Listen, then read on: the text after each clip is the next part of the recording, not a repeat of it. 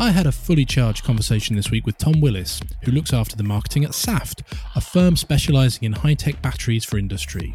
We talked about our diverse energy needs, from planes to manhole covers, as well as the Swiss watch precision that goes into making those handmade batteries. I hope you enjoyed this conversation as much as I did. From Redfern Media, this is Remake Manufacturing.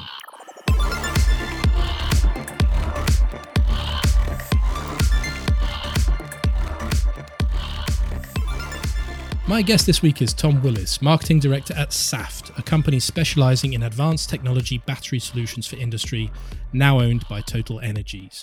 Tom has experience across sales, account management, and operations management. At Saft, he's responsible for teams covering communications and applications, as well as product and market management for the Connected Energy division. Tom, welcome to the show. Good afternoon. First off, then, elephant in the room, you're a Watford season ticket holder. Surely you could invest your money better elsewhere. you, are probably right, yeah. I was recently complaining to a friend of mine about how uh, Elton John could get a seat in the ground this season due to the COVID, and I couldn't yet. Uh, but then I was reminded by my friend that uh, Elton John's got the stand named after him, so uh, he's probably got uh, the first refusal on the ticket at the moment, yeah.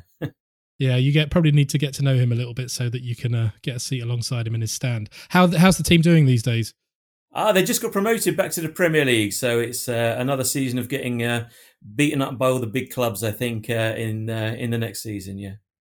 Well, let's talk batteries. You got your first job when you were 19 years old, and you've been working in the sector ever since. What is it about batteries and energy that first interested you? Well, I would be fibbing if I said that you know I, I dreamed as a child of selling batteries. You know, it was uh, I think I actually dreamed of being one of them people getting paid too much money to run around on the football pitch. But um, but no, I, I was you know at the time I was nineteen, I was young. It was a paying job, and that was what it was all about. But uh, but I have stayed in the industry because it's a good industry to stay in. It's a it's a good it's a good industry to be working in um, because it changes each year. So it's uh, wasn't ever the, the plan to go into it, but it's certainly the plan to stay in it. And what's your journey been like so far? Obviously, starting at such a young age, you, have seen the the company from top to bottom, the, the world of batteries from top to bottom. Yeah, yeah. I mean, my first job was uh, was with Sanyo, who are a Japanese uh, firm. Uh, I was I was nothing more than an admin uh, guy, really. You know, I enjoyed it. Uh, I was, you know, making the tea and doing the filing. You know, as, as often people do in their first job. Um, but uh, as the years have gone on, of course, my career's progressed and the industry's progressed, and uh, and of course, I was I was pleased to to eventually get to Saft because it was uh, it was you know sounds sounds sounds like a made up comment, but it was a it was a place I wanted to get to in the end because SAFT was a good business, so I was pleased to eventually join SAFT. Um, but uh, the good thing with batteries is that it is quite a uh, ever changing industry. It's uh, there's always new products, there's always new applications where batteries are needed. So you know the things I was doing, um, you know, 20 years ago are probably are, are applications that don't even exist anymore. So I quite like the fact that it evolves as it goes along. And we are talking about quite high tech batteries here, not the kind of thing that you just put in your TV remote control. Do you want to just sort of give us a picture of the kind of batteries that you're working on? Yeah, well, Saft is a, is a, is primarily a, lithium battery manufacturer with, with around twenty uh, uh, something factories around the world. But yes, it's uh, not consumer goods. It's not uh, kids' toys. It's uh, it's industrial applications, and you know whether that's uh, you know mobility type products, which have you know batteries going onto Airbus or Boeing aircraft or, or through to small um, tags going on to cows' ears and everything in between. So it's uh, it's all very industrial, but it's all high tech in the sense of uh, the chemistry, the electrochemistry, mostly being lithium, is usually uh, a high technology development. And when your clients come to you, is it as simple as um, providing energy for whatever needs they have, or does it get more complicated than that? Well, it's uh, often people think that it is, as you just said, it's it's it's taking the the energy need and can we fulfill it? But uh, there's so much more. Batteries are, you know, really quite organic. There's there's there's lithium reacting with an electrolyte. So there's of course there's lots of factors that need to be considered, whether it's environmental factors, how you use the battery.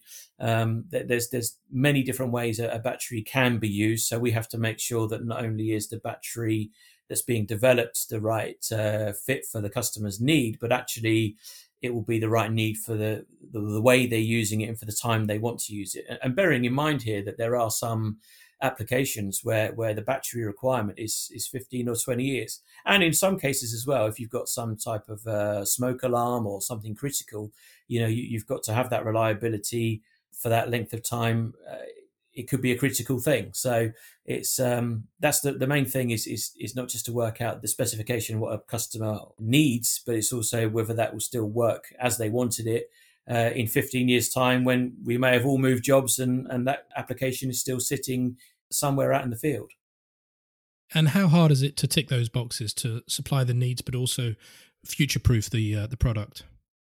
It's okay to uh, to do that in the sense of we can, we've got a lot of good data. We spend uh, a lot of uh, time and money every year as a business to make sure we're testing what we make and we know the product's capabilities and what it can and can't do. So we, we can give confidence to customers.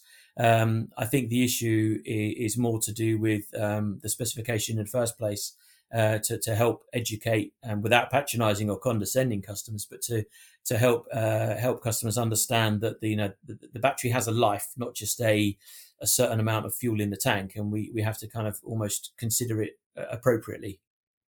And let's talk about examples. Last time we spoke, you mentioned some interesting applications, cows you mentioned earlier, um, manhole covers. Yeah. Do you want to just talk us through a couple of those?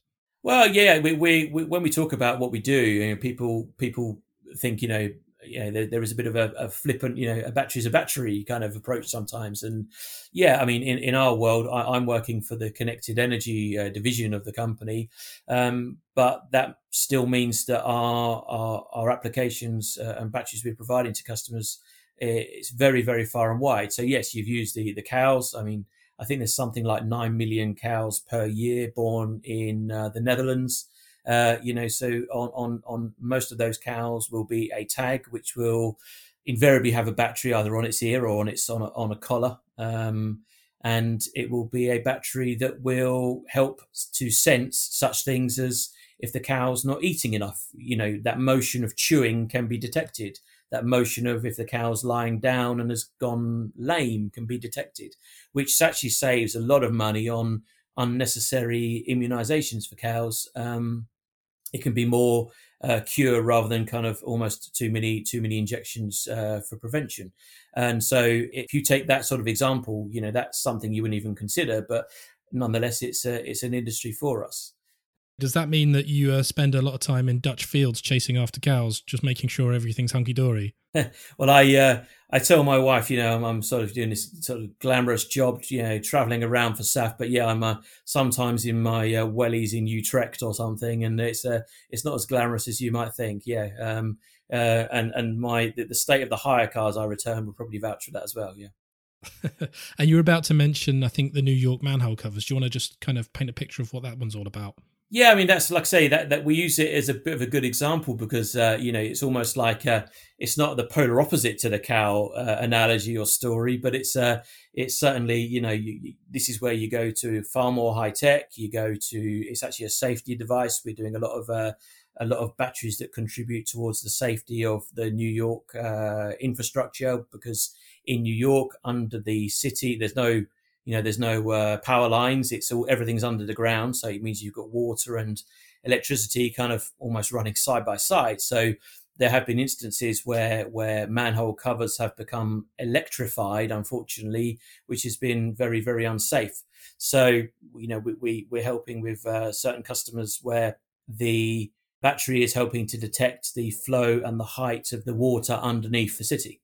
Um, but as i say this is a quite a typical application for us, but so is the so are the cow tags. But if you uh, put everything in between, you know, the, the, fundamental is it's a battery detecting something um, that has to be monitored by someone, whether it's the farmer or whether it's the guy working for the equivalent of the national grid in New York.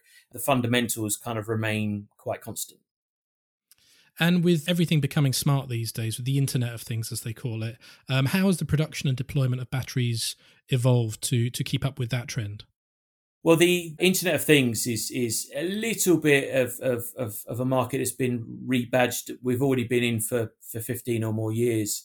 Um, you know, we've always had uh, SIM cards in devices, uh, 2G, 3G, and so on. the Internet of Things just creates a far better and comprehensive, almost mesh above us of information.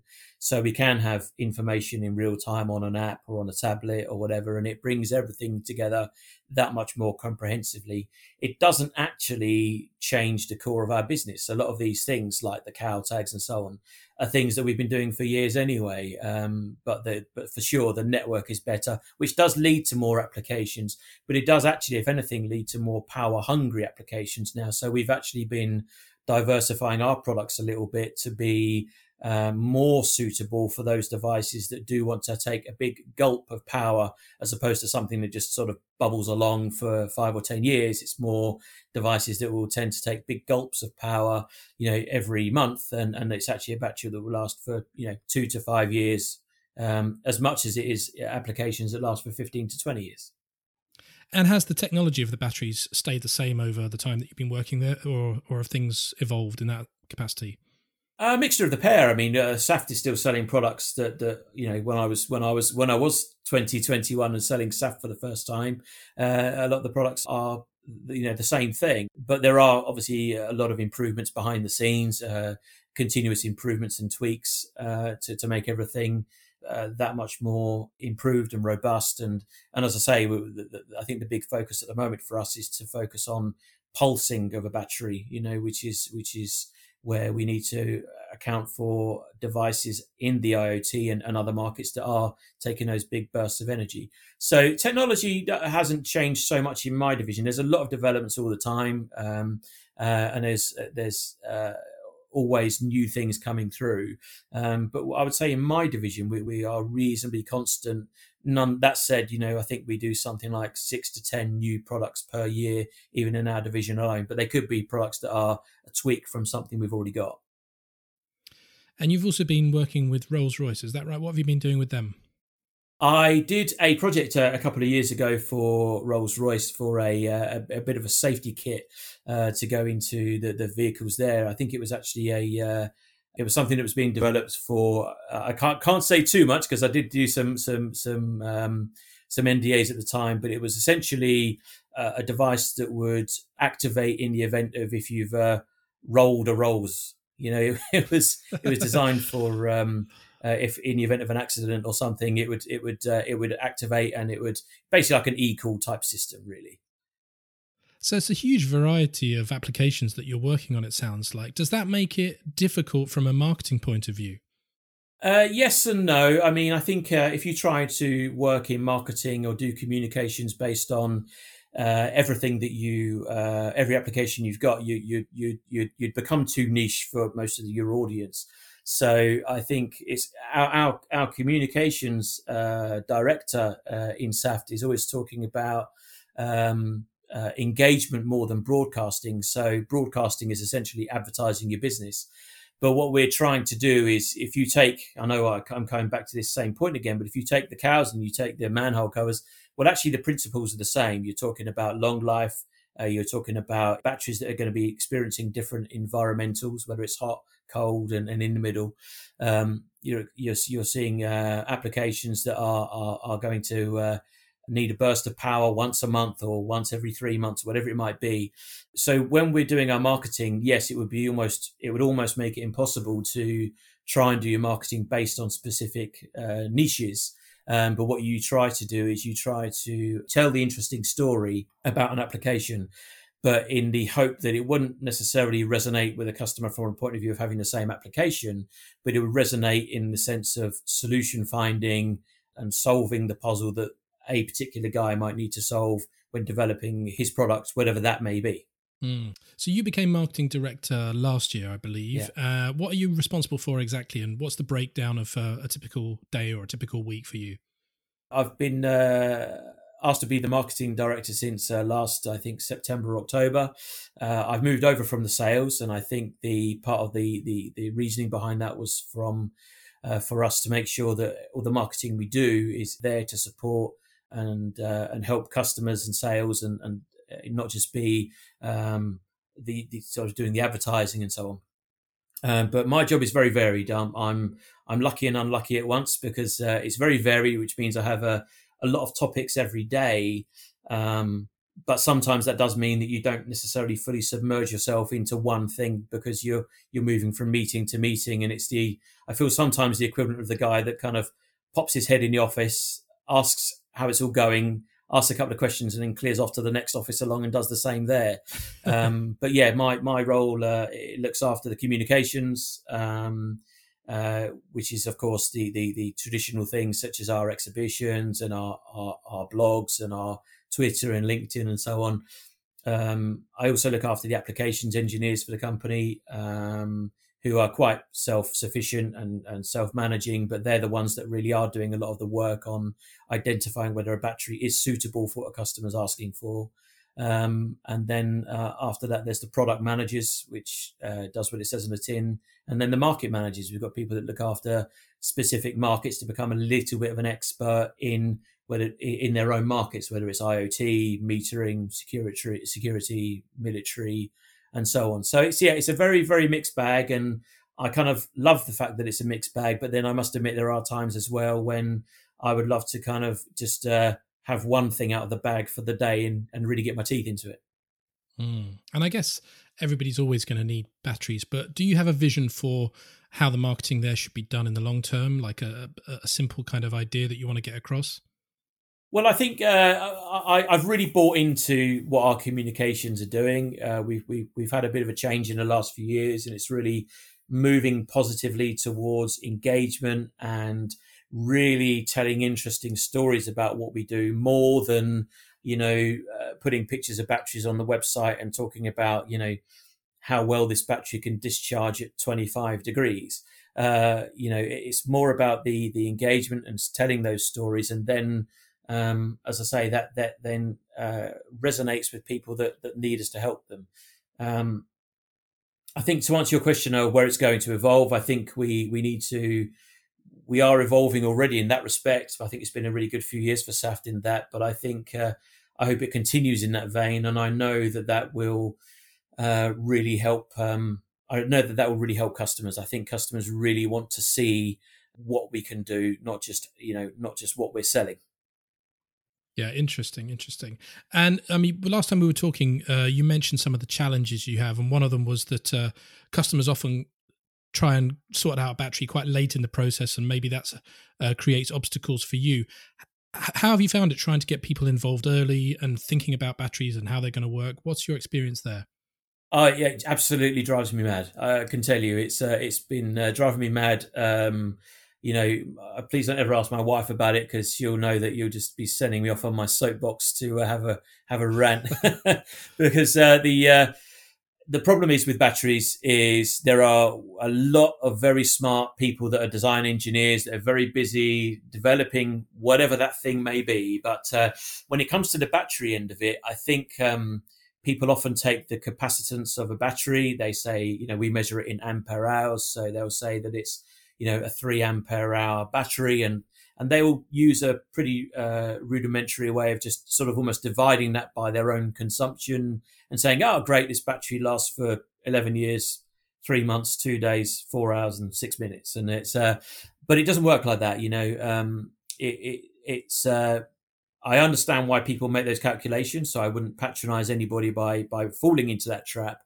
Um, and of course, the battery is often, you know, the power at the end of this thing. But without the battery, the device is no good. But the battery is often considered as the last part of the thing to be dealt with. Um, and bearing in mind, you know, in a lot of applications, the battery is probably the most expensive component. Mm. You know, uh, you know, there's lots of kind of five and ten p components uh, that that uh, that are in there. Uh, the battery, you know, batteries are, are, expensive things. It costs us a lot of money to make them, so um, they are a bit of an afterthought. But coming back to the capacity thing, you know, when you consider things like self discharge, they'll lose a little bit of their available capacity just every year. Well, after 15 years, they've lost a, they've lost a little bit. You have to consider that. Um, there's environmentals. Uh, the best way to give this as, a, as an analogy, and I know sometimes we're all a bit guilty of using too many analogies, but it's like taking a car with uh, uh, that will take I don't know 50 liters of petrol um, now you could drive that car, you know, drive it like crazy and get 100 miles out of that tank of petrol. um, I could drive that car, you know, and drive it uh, very, very well and well behaved, and I'll get 500 miles out of that tank. It's the same car, it's the same fuel, it's the same fuel tank, but we're both using it in different ways. And the same goes for batteries. It's it's uh, not just not the battery you've got, but it's how you use it, and um, we have to consider all of the, the different variables and probables. And and and if anything, I would like for customers to come to us earlier um, to be let us be consultative with them, and we would probably save a lot of customers a lot of time and, frankly, a lot of development costs if uh, if we could be involved in that from an earlier stage of the project. I wouldn't say from the beginning, but certainly a lot earlier than we do at the moment. Mm. But uh, I did warn you that it was my soapbox topic, so I'm sorry I've taken a couple of minutes there. no, no, it's good to have one. It's good to have one. Um, but tell us about robotics and automation. What role do they play in Saft, and what value do they add to the business? Well, the um, we do have robotics, we do have automated processes, but we do also have still a lot of batteries that are made almost from scratch by hand mm. because of the inspections that they have to go through, um, because of the quality levels that have to be achieved. There are some some some military batteries where it's pretty much as the battery as it was made 20 years ago because no level of automation could uh, just keep such a close eye that would, would hold up for such a critical application. So yes, we do have a lot of automation. I think automation is is on the rise. Machine learning is getting a lot smarter. So uh, not only is there automation now in robotics, but actually uh, with machine learning, machines are learning uh, to look for the faults and look for errors. Um, but yeah, I think I think for as long as I've been here and for as long as I am here, I think it will be a uh, something of a happy medium between the robotics, but also between the, the quite frankly, the, if I may say so, the craftsmanship and expertise of people making batteries um, um, in our factories. Yeah.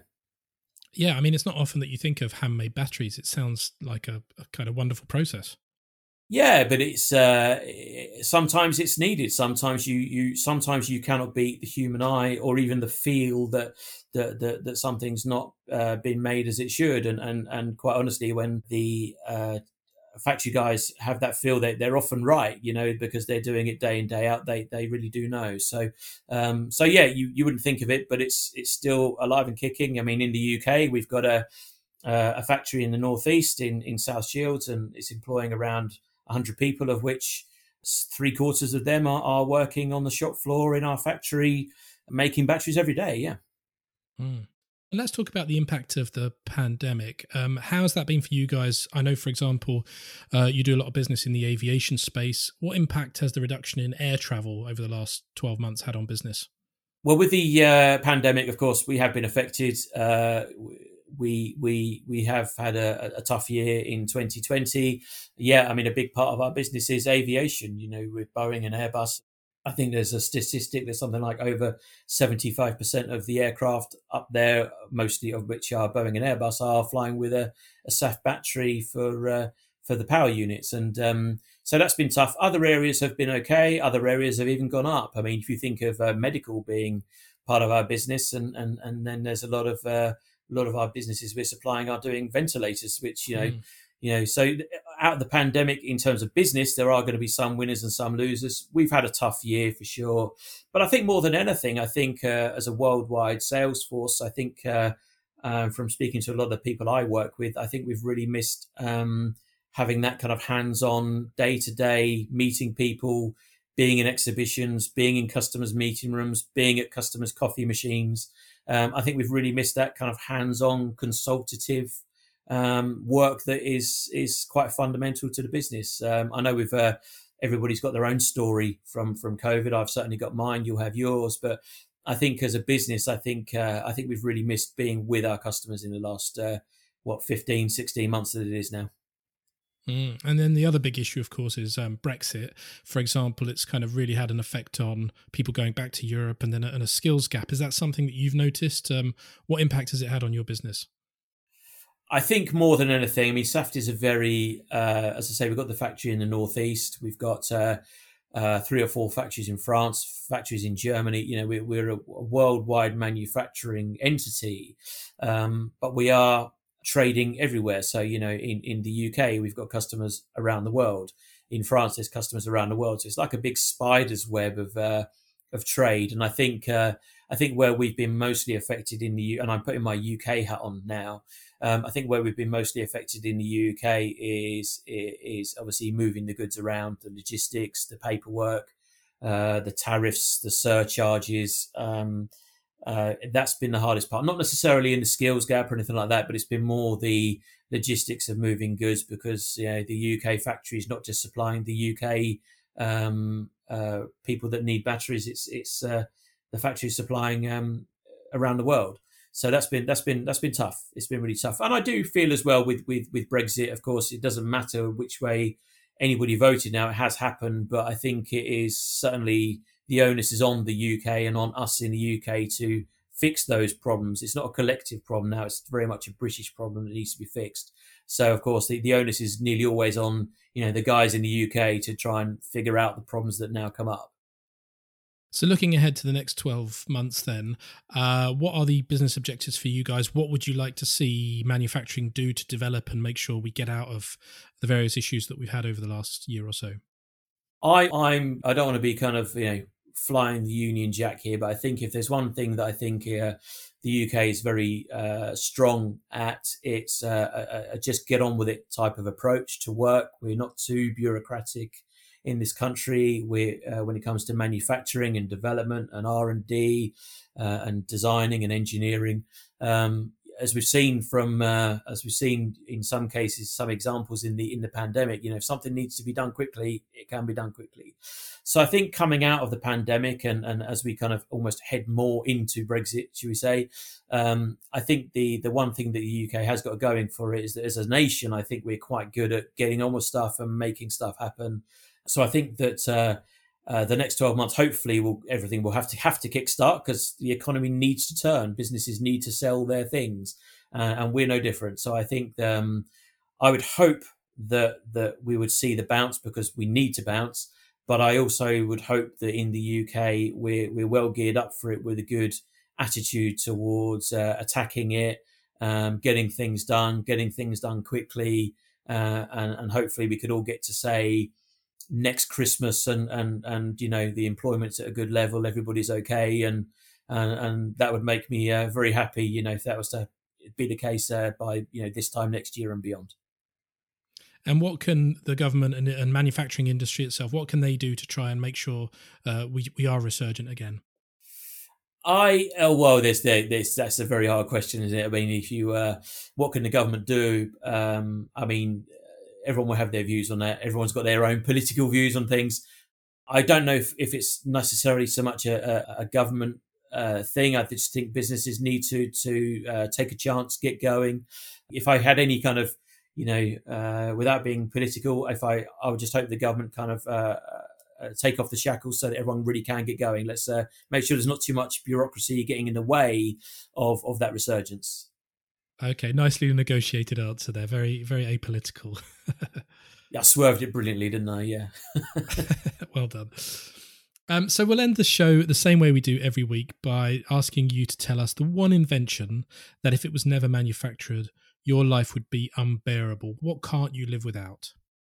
Well, I think uh, on a personal level, I'd probably say something like Spotify uh, because I think that's just been the best thing ever for me. You know, I'm, i gladly pay for that every month, and uh, I listen to a lot of music. Uh, you know, uh, it does me a lot of good uh, to to have music. Um, and but then as a as a a company guy, I'm going to say batteries because without batteries, you know, half of this stuff wouldn't work. Um, so I think it's personally Spotify, professionally batteries. Brilliant.